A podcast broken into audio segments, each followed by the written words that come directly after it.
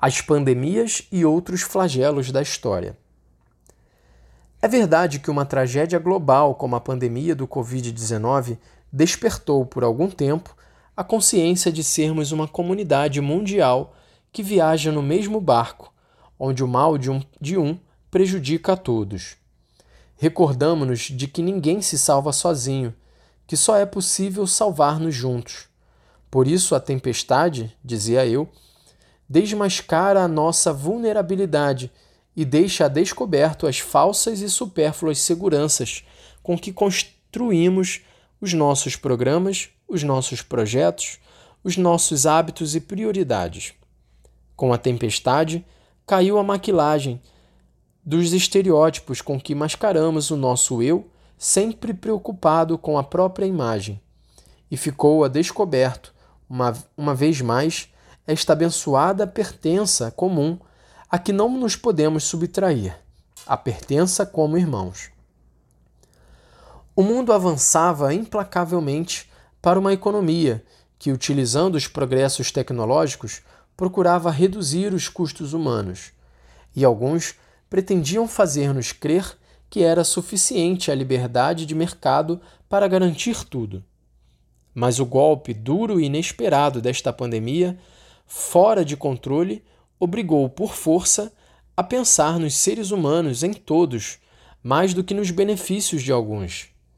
Hoje podemos reconhecer que alimentamos-nos com sonhos de esplendor e grandeza e acabamos por comer distração, fechamento e solidão.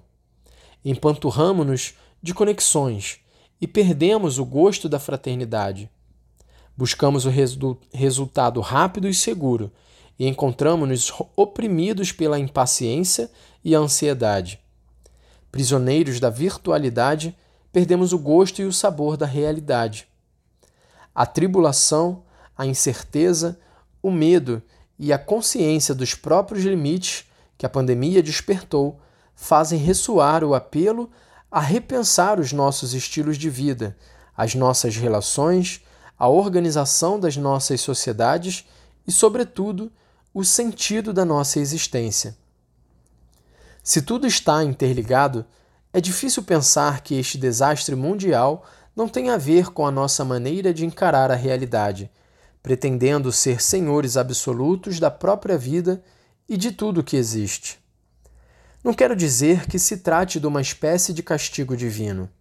Nem seria suficiente afirmar que o dano causado à natureza acaba por se cobrar dos nossos atropelos.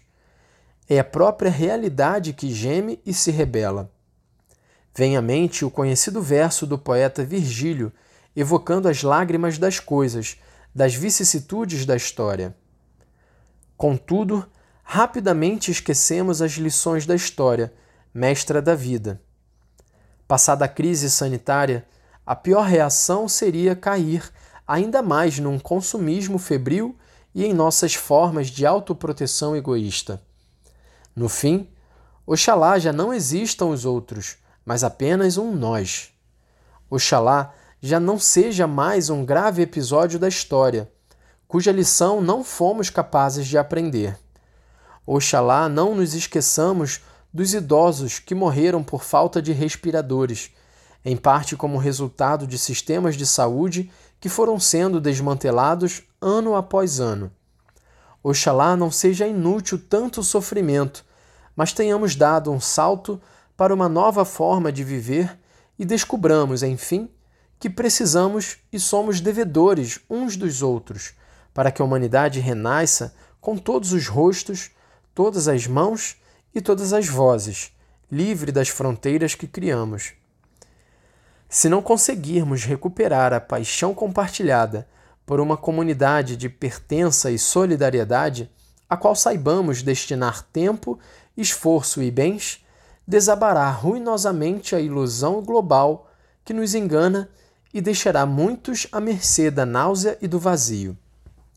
Além disso, não se deveria ignorar ingenuamente que a obsessão por um estilo de vida consumista, sobretudo quando poucos têm a possibilidade de o manter, só poderá provocar violência e destruição recíproca. O princípio, salve-se quem puder, traduzir-se-á rapidamente no lema todos contra todos, e isso será pior que uma pandemia.